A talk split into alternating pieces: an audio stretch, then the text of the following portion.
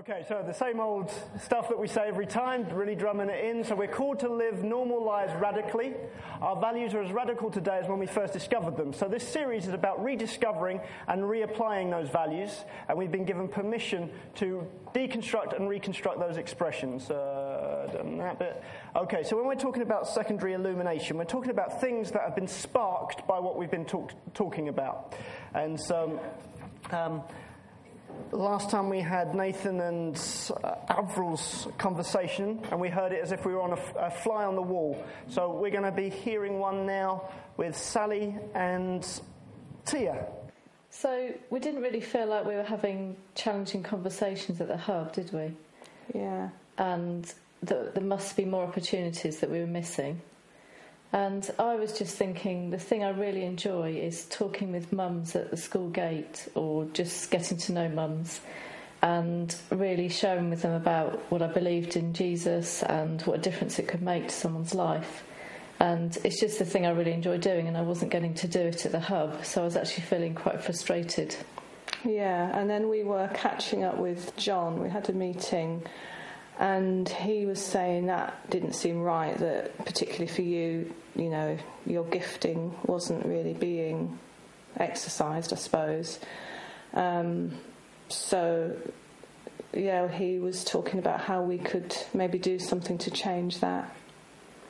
Mm, i think he even mentioned having a evangelistic crusade mm. for healing and prayer week. Yeah and i think for me it was like on the one hand, that sounded a bit like something we used to do lots of years ago, but I'd had this word about encounter that people at the hub needed to encounter Jesus, and so there was just something that kind of really sparked when John mentioned that, and it was almost like suddenly we had permission to do something different. Mm. So yeah, that I think that was the the beginning really. And I remember quite soon after that meeting, maybe even the same day or next day, I was walking around at Castle Point and just felt like God said, This is your place, you can do what you like. Mm. So, really giving us carte blanche to do anything within that week. Yeah, and it, I remember it feeling really scary but really exciting at the same time because we were, I think, we were trying to find a day that would work, and we only had a few weeks left till the end of term. And I think it was less than three weeks, and we, well, be, between then and when we were thinking about doing this um, event, and and it did feel a bit scary, but also it felt like, yeah, let's go for it. This mm. could be really exciting. And I remember we were trying to fit it around Ramadan, oh, yeah. and so we chose to do it just after and say that this was our celebration week. Yeah, that's right. And we thought maybe that would give people more of a okay, so you celebrate it as well as we do. Mm. And actually, I think it worked quite well.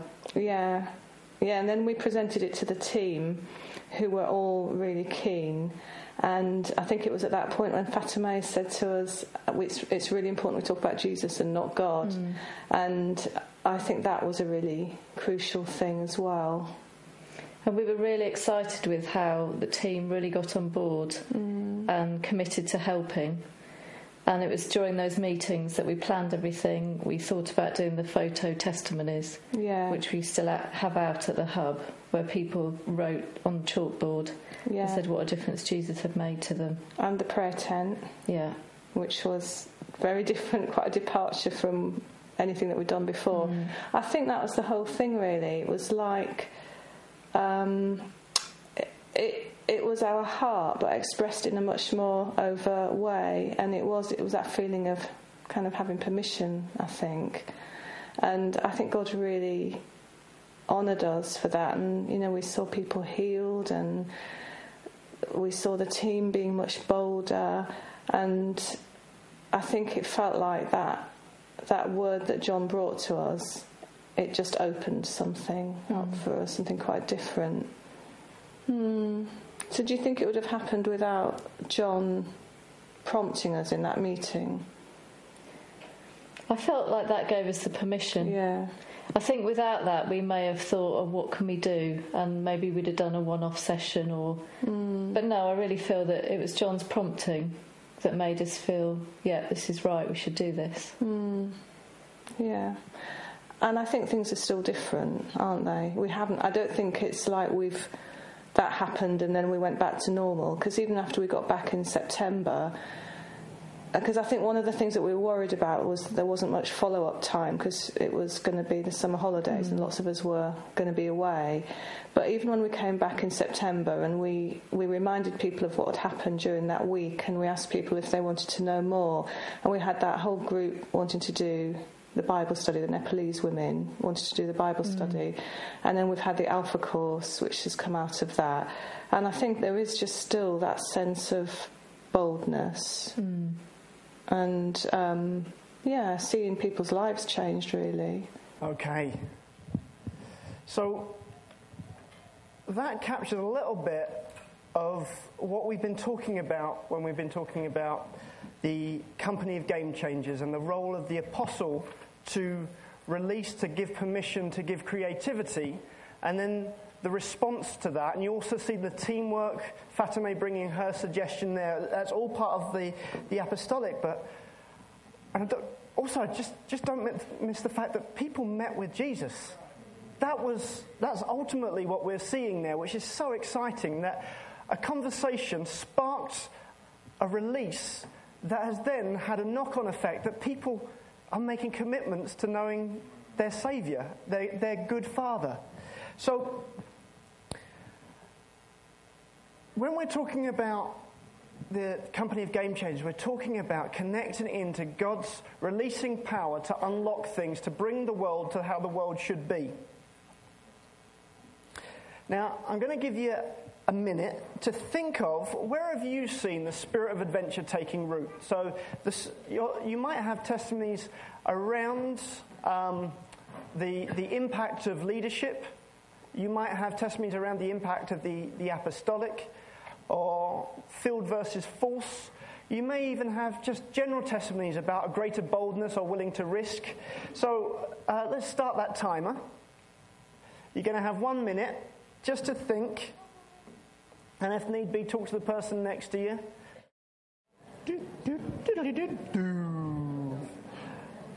Okay. Okay. Right, so We've got a couple of stories here that we're going to kind of kick off with, and then we might have a, a little bit of time just to hear um, for, from others. So I want, uh, Anthony, tell us a little bit about how the spirit of adventure has, has taken roots in your situation. Um, well, as you know, I'm a volunteer with the London Ambulance Service, which is a massive organisation. I'm just one little volunteer, quite new in one small corner of, of London. But last week, when we responded, I felt that I have something to say into the leadership of the whole of London Ambulance Service, actually, and particularly the role of volunteers. And I knew that the bosses, the big bosses, were coming to Ilford Ambulance Station this week. And um, when we responded last Sunday, I thought, I'm going to go. I'm going to go and I'm going to see if I can speak with the chief executive and a senior team of London Ambulance Service. And so that's what I responded for, that's what I got prayed for. And so I went on Thursday and I stood in the crowd and I got to put my question and make my point, which was excellent. And then afterwards, I was able to get to see them and I was able to speak into the situation and, and say some things and, and, and just big up the role of community and volunteers and just help them see something that I didn't think they were seeing. And I just say, Thank you, God. I might have been the littlest volunteer in the smallest corner of London, and London Ambulance has got it's in special measures, but I got to speak to the boss and send a message.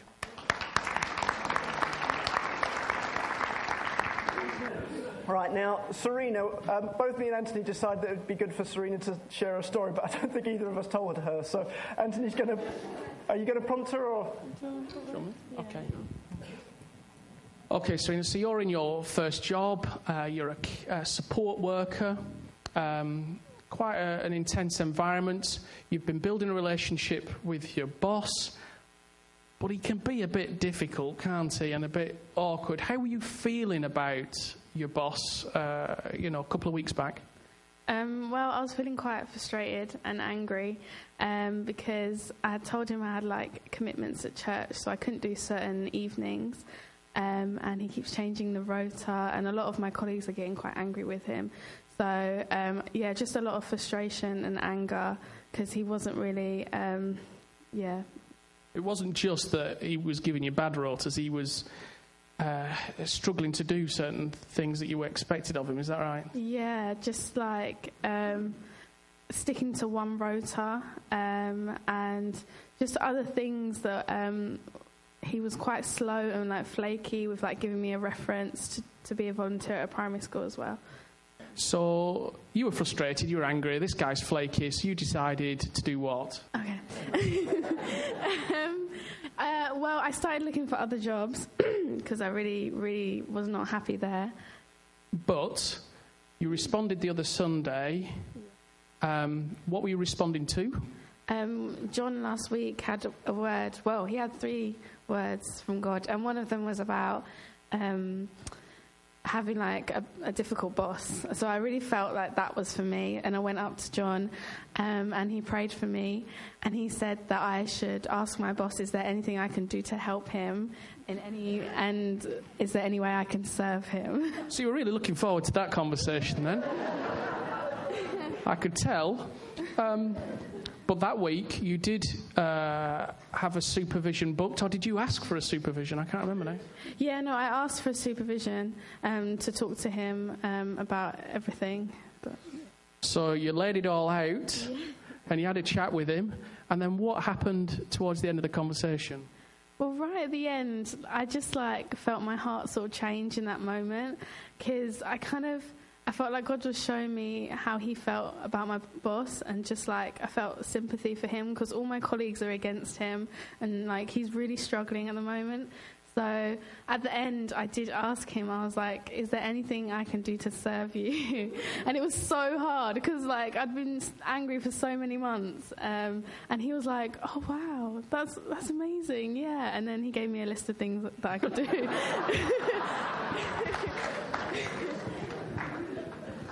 And how's your attitude now, would you say? Um, I say, oh, it's, it's changed drastically. Like, um, I feel like I've been put there for a specific reason. A lot of my colleagues are really negative, and there's like lots of gossip around. And I feel like with me helping the manager, even though I'm not getting extra, um, um, that you know, like I can bring a light to that workplace. Yeah.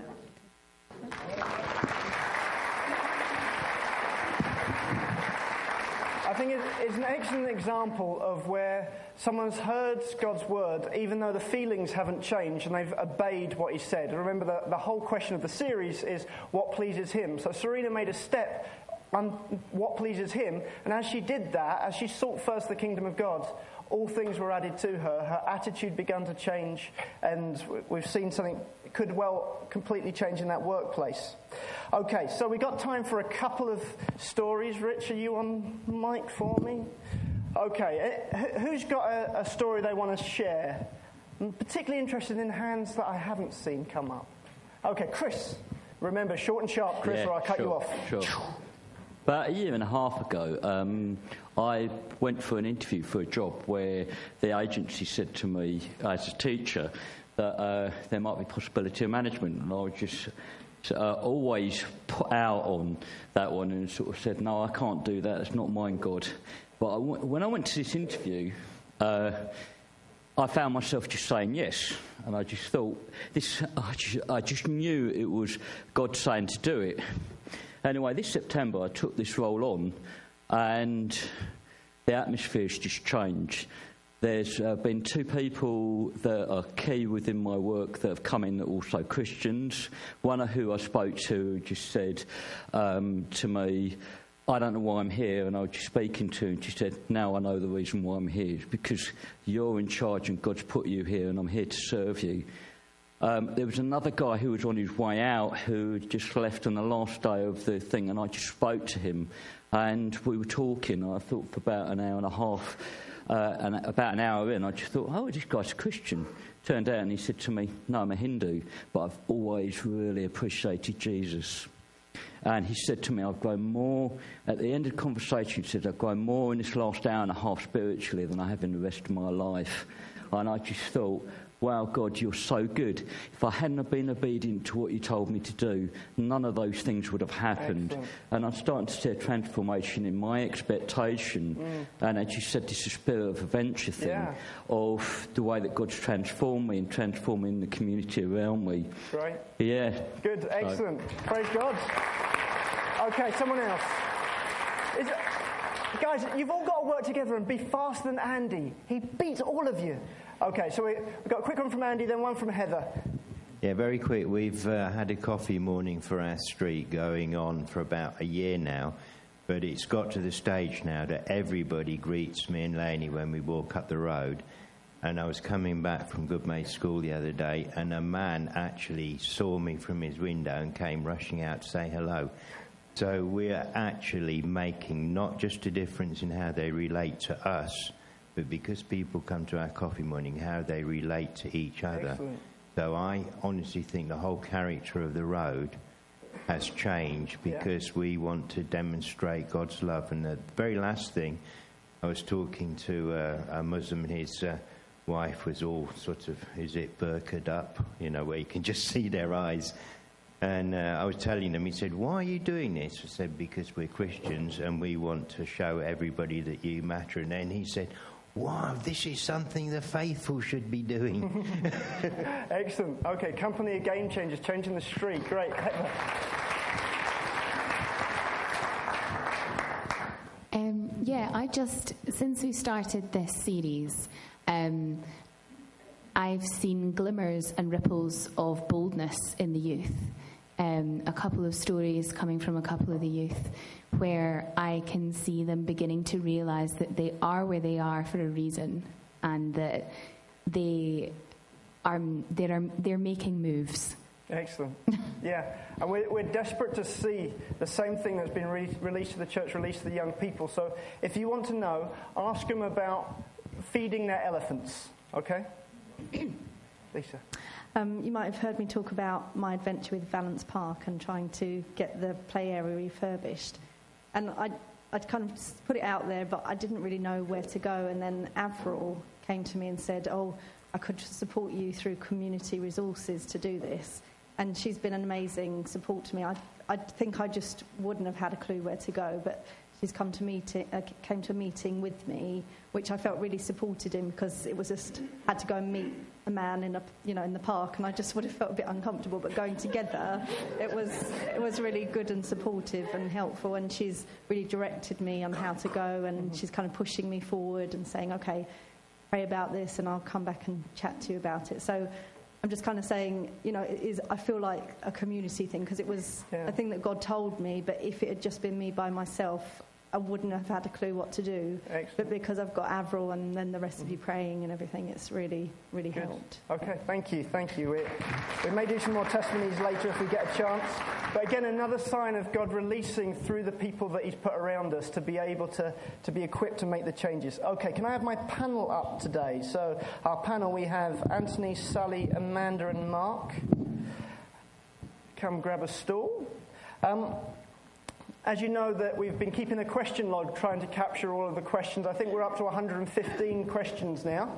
Some of which we've tried to give a response to, some of which we haven't got round to yet. But that's good. It's good to have more questions than we do answers. Um, so make sure you log on and, and have a look at those questions. Take what you want. Right. So the first one we have is for Mark.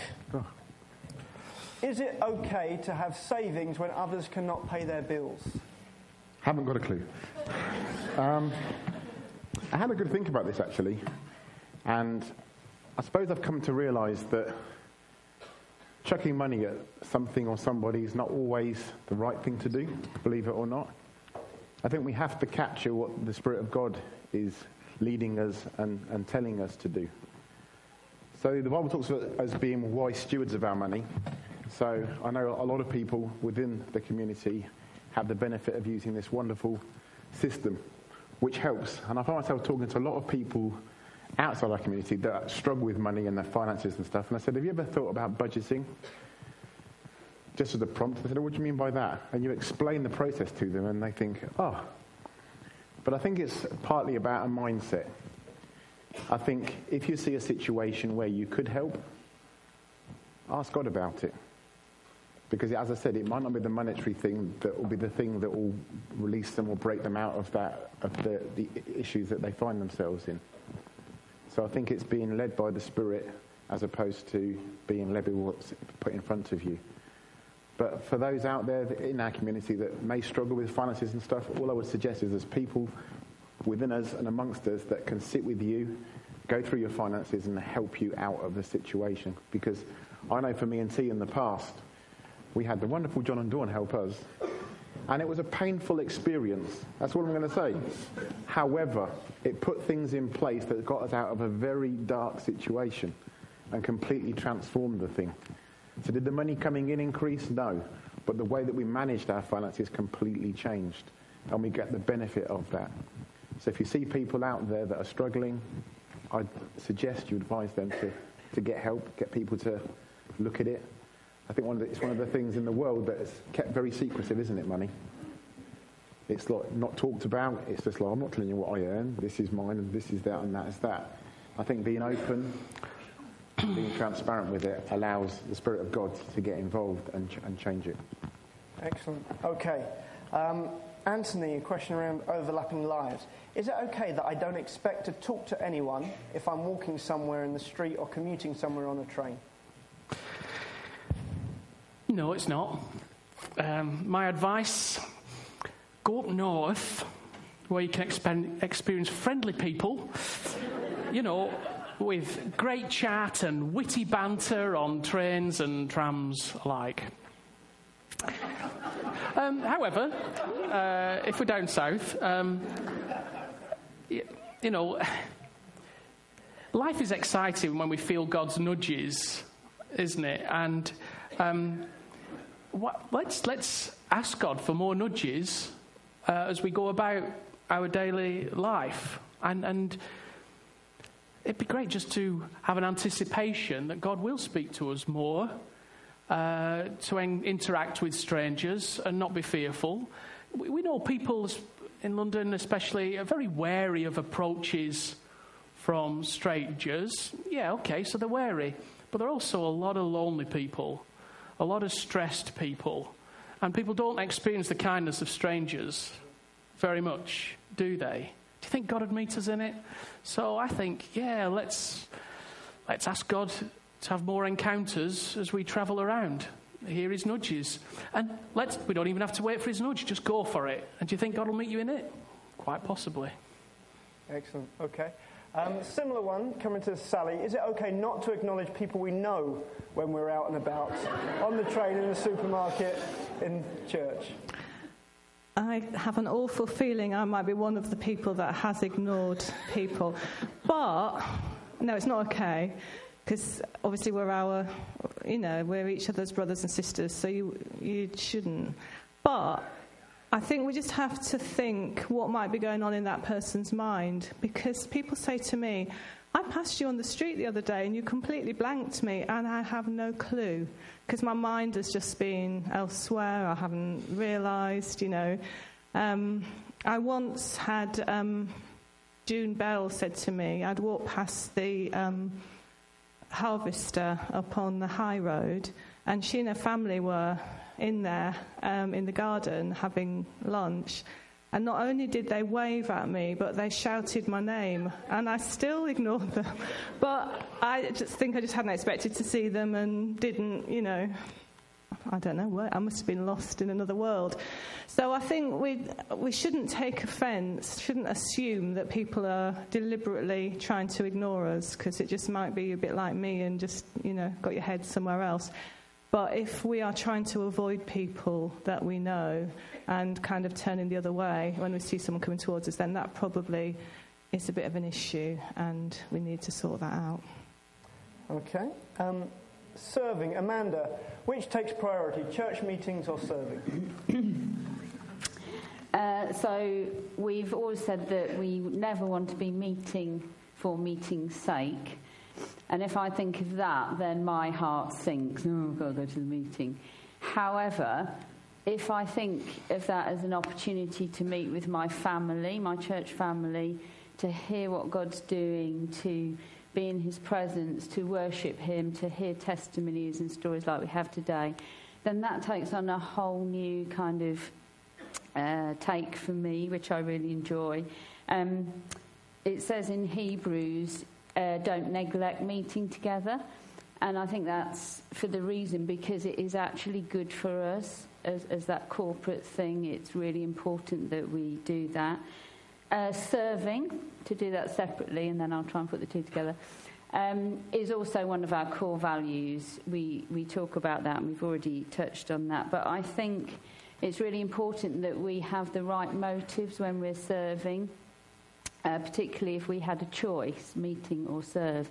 So I might want to consider, for example, is it my need to be useful that I'm feeding, or is it someone else's need of me that's not very healthy if I'm continually finding that I'm drawn?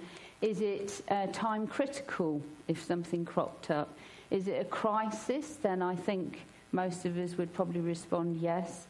Um, I wouldn't want to be leaving my neighbour catching water pouring through their roof while I'm on my meeting, on my way to a meeting to talk about serving. So I think we'd have to case by case discuss that. And I sometimes find it helpful to think if I say no to something, or if I say yes to something, I'm saying no to something else. So what might I be missing?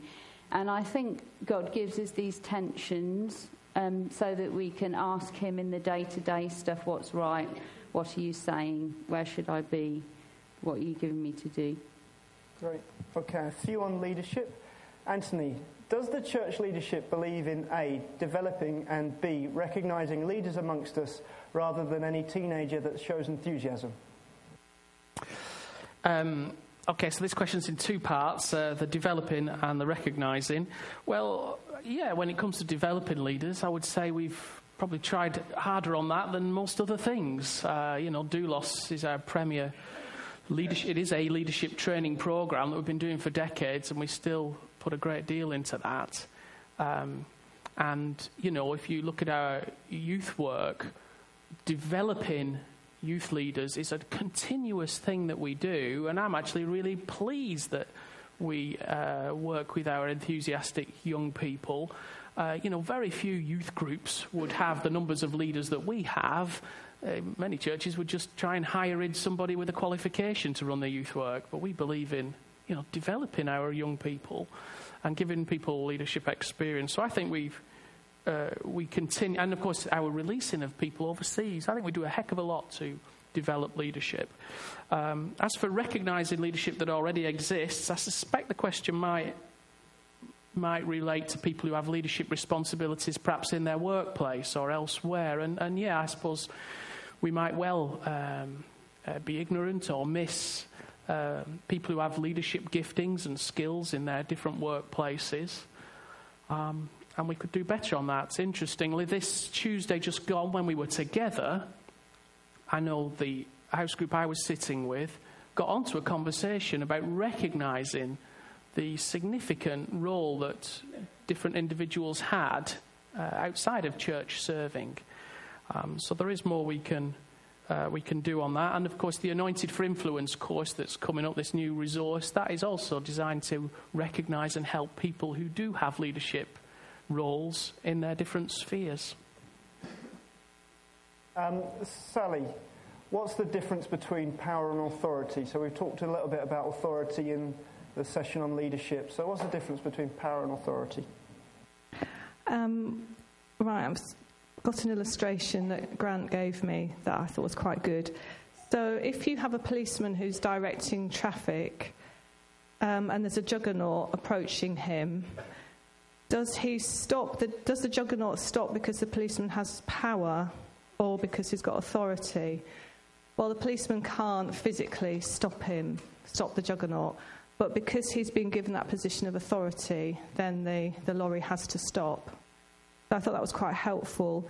Um, and then if you look at something like ISIS, they roll into Mosul and take over because they've got power, but they haven't been given the authority to do that. So I think the authority is authority is something that's given to you, and it's about us being rightly aligned before God.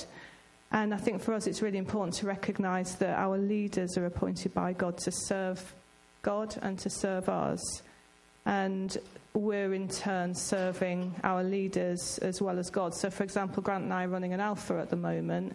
And yes, of course, we're serving God and we're serving the people on that course, but we're also serving John. And we, you know, we want to represent him rightly as well as um, God and, and this community.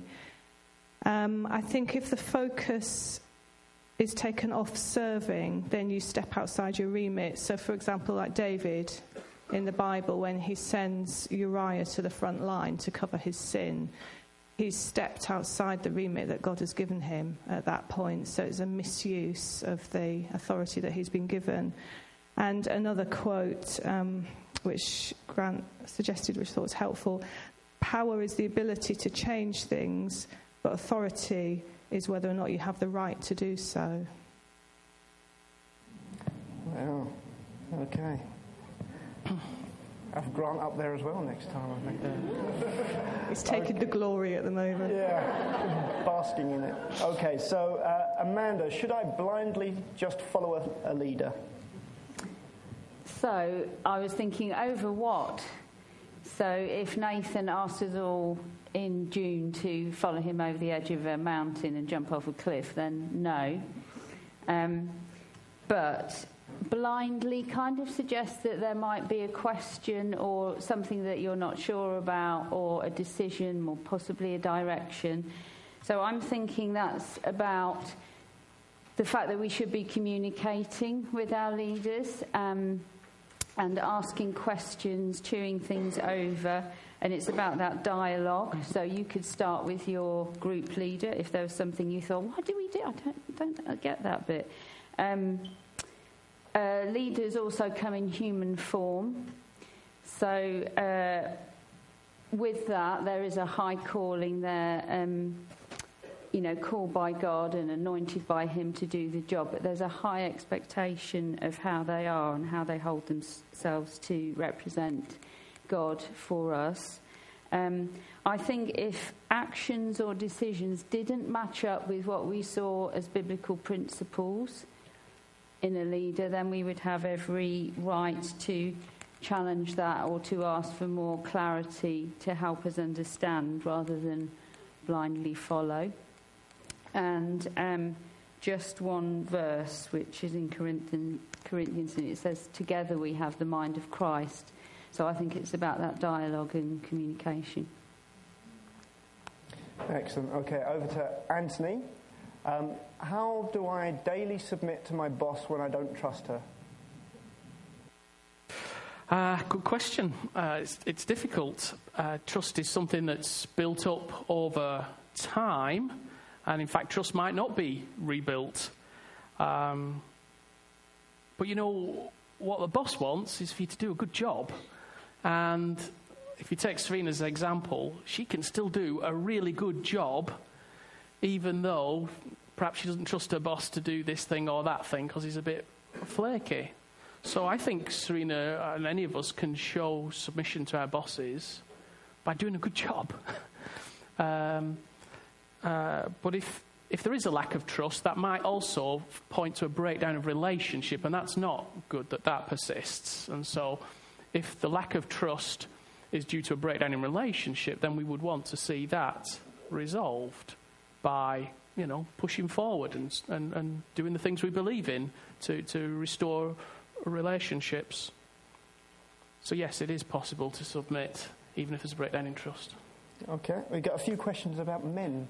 Um, Mark, how do we reach men with the spirit of adventure in the community? I think it actually starts with ourselves.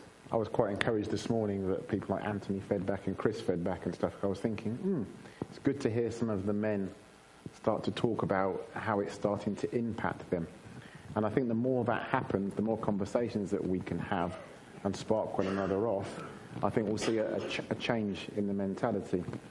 I know for me personally, it was just like I went from a mentality of have no time to if this is what God's given me to do, then it will happen, and it needs to happen. And so it's just a, a slight adjustment in priorities, maybe. Um, I'm not saying it's all the guys that are out there working, but I think a, a mindset is I'm out working, I'm coming home, I want some me time. Um, and I've changed that to being, okay, what's on your agenda, God? What's, what's this adventure going to look like?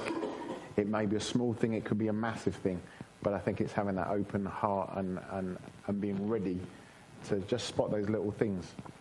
And uh, yeah, spark the conversations. Ask other people what's, what's going on for them, how it's, how it's going for them, and have the expectation people do the same for you. So uh, I'm wanting to see there to be a stirring up and an activation, I suppose, more in the men. One of the things I'm going to be looking to doing in the new year is running a, a series of, of six weeks where we can get to grips with what it is to be a kingdom man for all the men in the church, because that's a, something God's given me to do, I believe.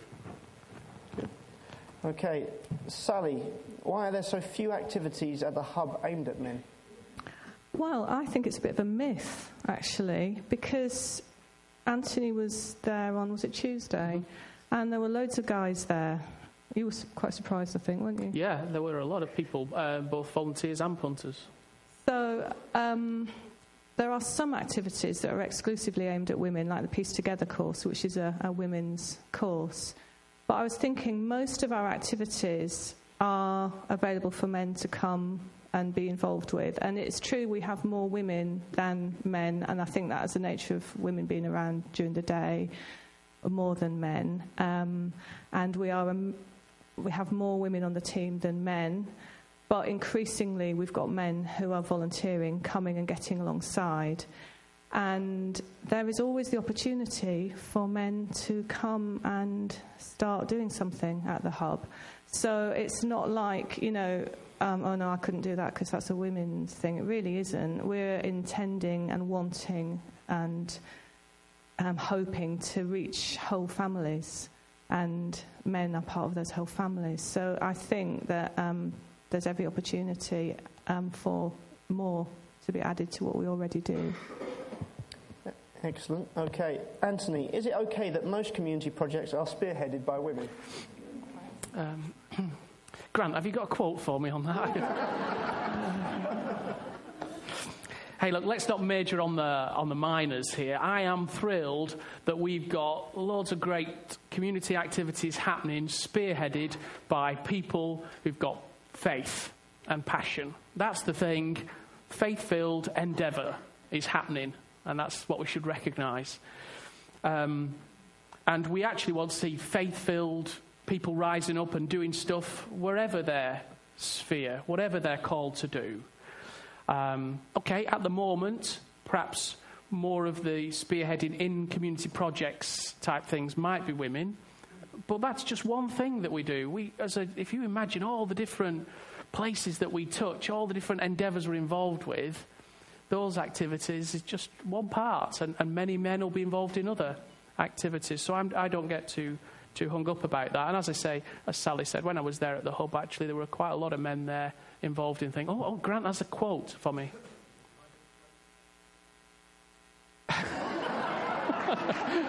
Grant, Grant said, Behind every great woman is a great man. Nice. Okay, um, outreach. Uh, Amanda, if we already do church planting, why are we not seeing an increase in evangelism? Okay. So, this is my understanding of church planting in the classic model, where a small group of people would move from an existing church, set off to a location to start a brand new baby church that is released by the leadership there um, is not a model that we're currently pursuing. We have done. I myself was part of a church plant in Barking in the late 80s, 90s, and Dave and I, try as we might, tried to live there but couldn't get a flat on the Gascoigne estate. But the Tizards and Tina Alexander and John Wendy Patterson did live there. So I've done a bit of that. But what if we were to look at a different model of church reproducing? Because I think that's what church planting is about. It's about reproduction. Um, So, just to use a quick example, one of the um, regular customers at the corner coffee house uh, says to his wife, Why don't you get down the church, have yourself a cup of coffee and a piece of cake? But we have never called it a church and we've never said that's what it is, but there's something that he's picked up of what happens there and the conversations that take place with him. So that to me is quite exciting. So maybe church is looking different. Um, we've never been numbers focused. Let's have 500 by next March, else we would have to give Ken Jarvis a chalkboard to count us all in every Sunday or something. Um, but God's kingdom is about increase and multiplication, and I think growth is a sign of life. So we're looking for that and seeing that. Thinking about evangelism, uh, I think it depends what we're looking for because I'm seeing it in people and the conversations that I have with people on a daily or weekly basis. We are talking, there is a passion to be sharing our faith with people we've heard this morning. So I think we just need to stir up conversations to see that that's going on. It may be a crusade type week and evening that we are all invited to join in with that Sally and Tia were talking about. It could be Andy and Leonie sticking their notice in their window and their neighbours flocking in for their weekly, you know, connection, their friendship. It might be Kim in. Uh, her workplace, chatting, regularly having conversations with people. But they're not going to come here on a Sunday, but it's still outreach, it's still evangelism. And I think, um, as Mark was saying, the key thing is that that starts with me and it starts with that desire and that compassion for others and asking God to, to fan that. And um, I think part of this this series is talking about not wanting things to stagnate and grow cold and do things as we've always done them. We want to, you know, ask God to, to make that fresh for us. Um, so we can, we can ask Him for that. Um, Sally's just got an extra point on the back of outreach and men. So when I said there's lots of opportunities for men to get involved, I perhaps need to rephrase it. We really need more men to be involved. Um, so, particularly at the moment, we've got a group of, I think it's about eight Iranian men who have started coming to the hub. These are guys that have left Iran because they've become Christians. It's really exciting. Apparently, there's about 15 of them in the local community, and they're coming to learn English with us. But we don't want them just to come and learn English. We want them to come and be involved. We want them to be encouraged in their faith. And it's an excellent opportunity for any guys who are around during the day just to come and join in. They fled persecution, is yeah. that right? Okay, so yeah. they'll have a backstory there that's yeah. really quite interesting. Yeah, and I don't know how much they'll want to talk about that, but they will definitely want you know to be involved and they want to they really want to improve their English. So for guys who are around during the day, as I said earlier, it's a myth that it's only for women. There's there's a huge opportunity. Mm-hmm. I, I can't. I can't let the opportunity go past. Iranian men, hallelujah.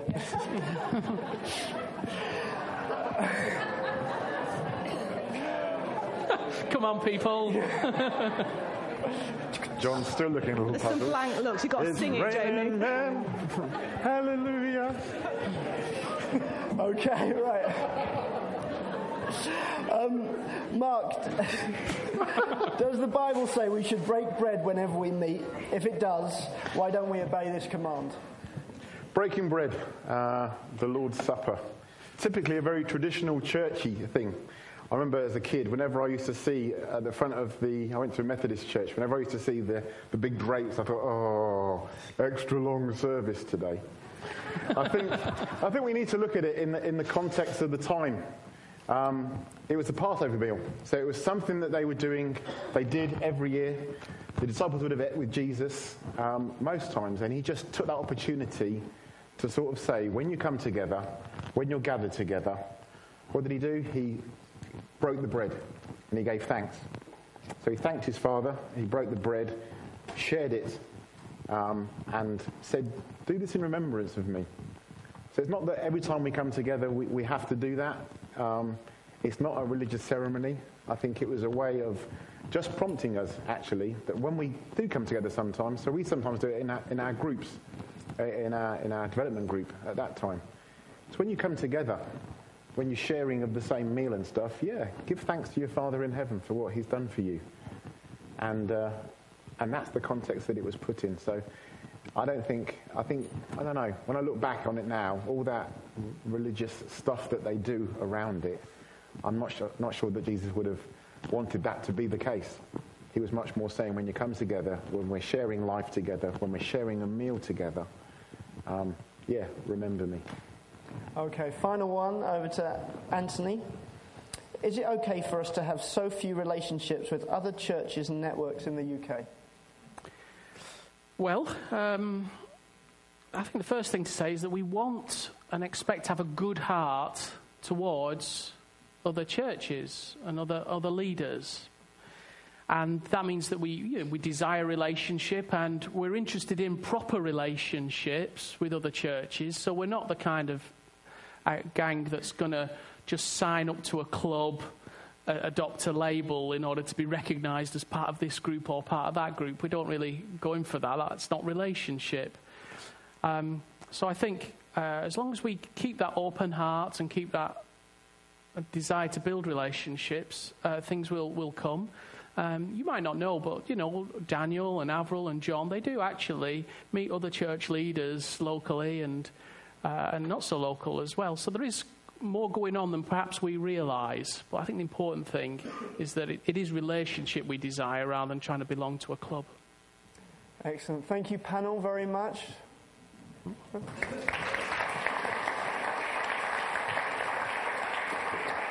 Okay, we've got time for, for a few stories that we haven't got to yet. So, John, if you'd like to come.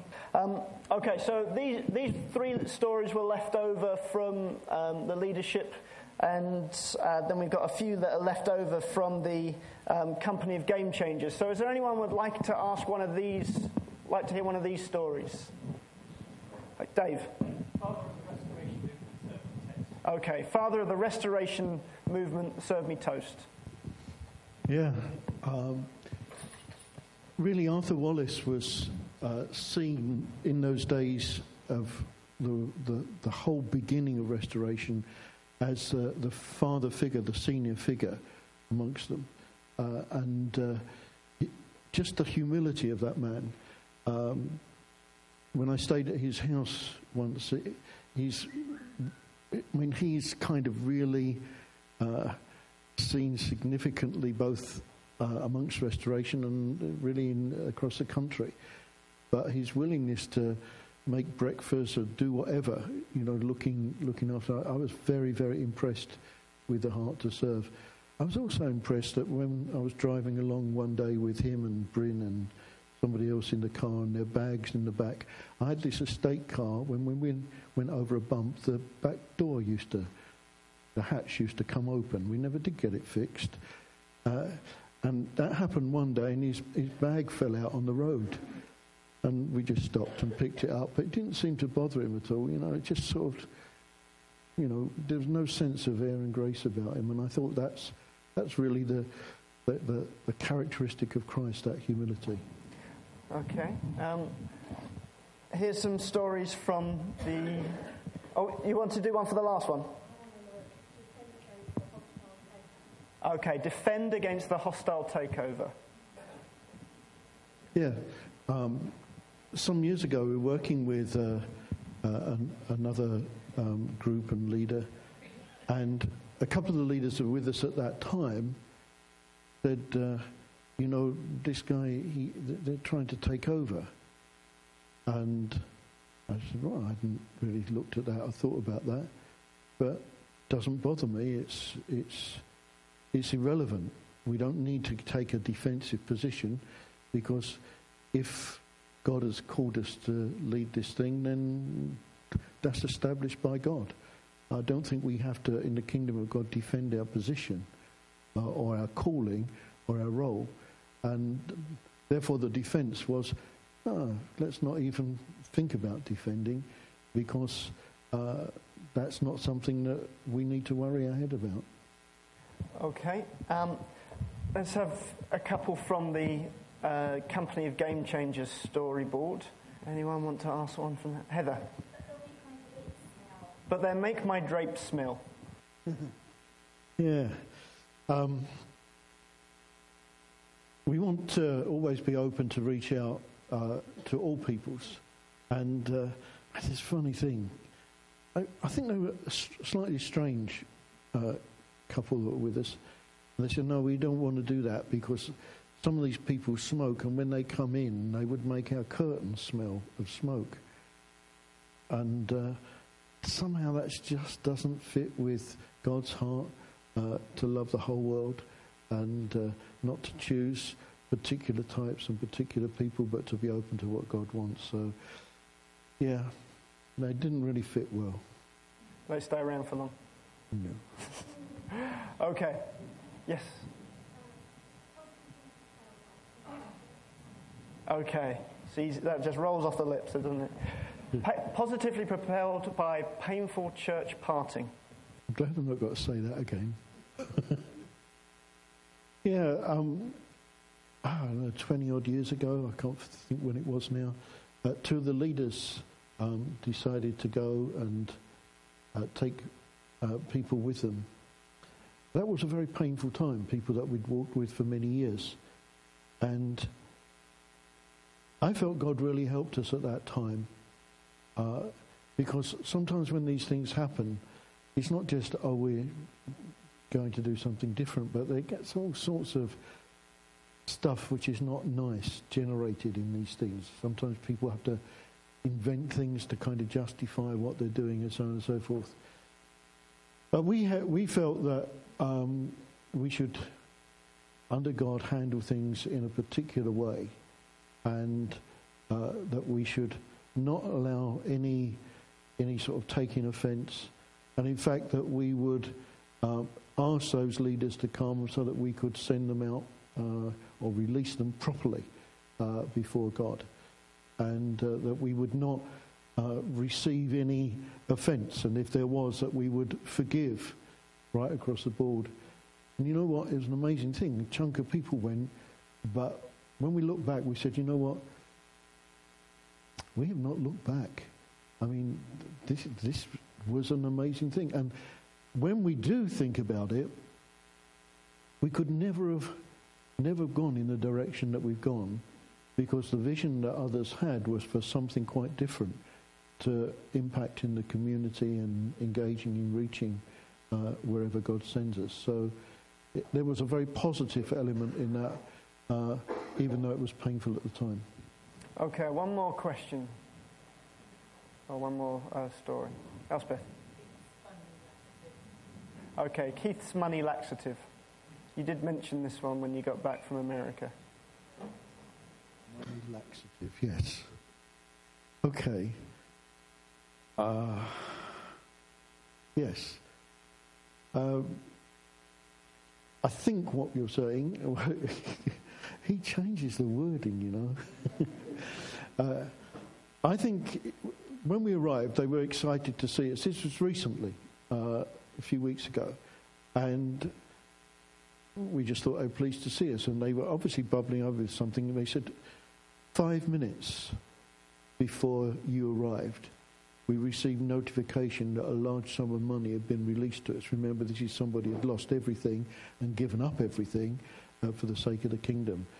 And his, his feeling was, I believe this is associated with you coming. It, there's a release and breakthrough. So we thank God for that.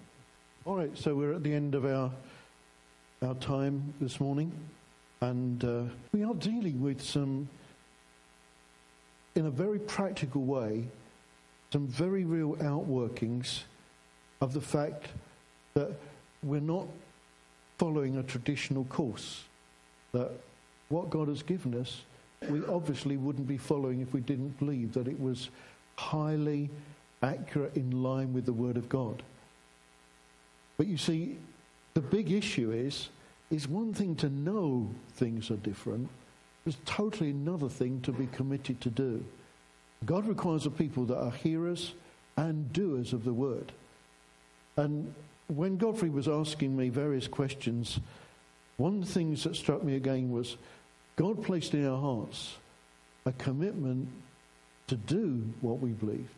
And probably more than anything else, that has marked out our course. Our course being very different uh, to what many of us were involved in traditionally, previously. Uh, and some of you have grown up in it and you know nothing different. But we are significantly different simply because God has graced us and enabled us. And let me say it again God has graced us and God has enabled us to be those who, having decided that they wanted the integrity of doing what they believed, to be empowered by Him to actually do what He says, not just teach it, preach it, or talk about it. And I think that's the significant difference. And I think uh, this morning I'd like to just uh, just conclude on that note um, with that opportunity always to be saying, Lord, uh, is there anything that you're saying that kind of I'm yet to do? And I think if we're all honest, we'd probably say, yeah, I bet there's got to be. But let's take it a little bit further. Lord, today, today, will you for me highlight something that you're saying that you would empower me, grace me to do? Maybe it's in a degree, maybe it's more than what you're doing at the moment. But so that we take it and, and live in the reality of what's being said and continue uh, in the way that God has uh, directed us over these number of years. So let's just take a moment. We can just ask God. Let's just pray and ask God, and then we'll finish. And if you want someone to stand with you in prayer, you have the opportunity to come, and the team will be here. So, Lord, we thank you for all these things that you're helping us to uh, basically understand, to live in this radical way. Radical, Lord, as being close to the root. Lord, because of our commitment to be doers as well as hearers, because we're committed to this spirit of adventure, and Lord, we just we don't want to just talk about it. We want to have the fun and excitement of doing it. So we just open our hearts to you right now, Lord Jesus, and say, Lord, will you just grant just that little thing into our hearts of anything that you've said or are saying that we're yet to do or yet to do more? so that we could be people who are activated and engaged in being followers of you. Not in theory, but in practice, step by step, action by action. Our decrease, your increase. Lord, will you do that? Will you now just, by the power of your Holy Spirit, just kind of move amongst us and, and just drop into our hearts? Lord, for everyone that's open to you right now, just drop into our hearts something which we believe, and yet there's further scope for doing, that we might be doers rather than hearers of the word. For your namesake and for your glory. Amen. Oh, that was all right, wasn't it? That was all right. It's okay to ask God that, isn't it? Do you want the sting in the tail? Yeah, come on. Let's go for it sting in the tail is when you hear God and you receive His grace to do it, you come and say, God spoke to me and I did it. Why? Because it glorifies Him. Because it, it causes others to say, Me too, Lord. Because it's one of the ways in which faith is generated. Because it's good believe in your heart and confess with your mouth. Yeah? Anybody up for saying, yes, John, we'll do that? Oh, that's good. Yeah, yeah, yeah. Well, next week we may have to give the whole week over to hearing what God said to you this week and what you've done as a result. Wouldn't that be fun? Who would you most like to hear from with a testimony like that? God spoke to me about hearing and doing, and therefore I asked him and did this. Who would you like to hear from? Young people?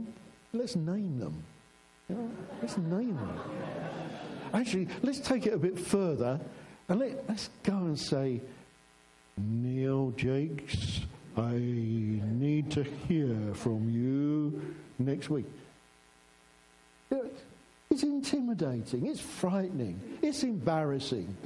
Yeah, we're good at that.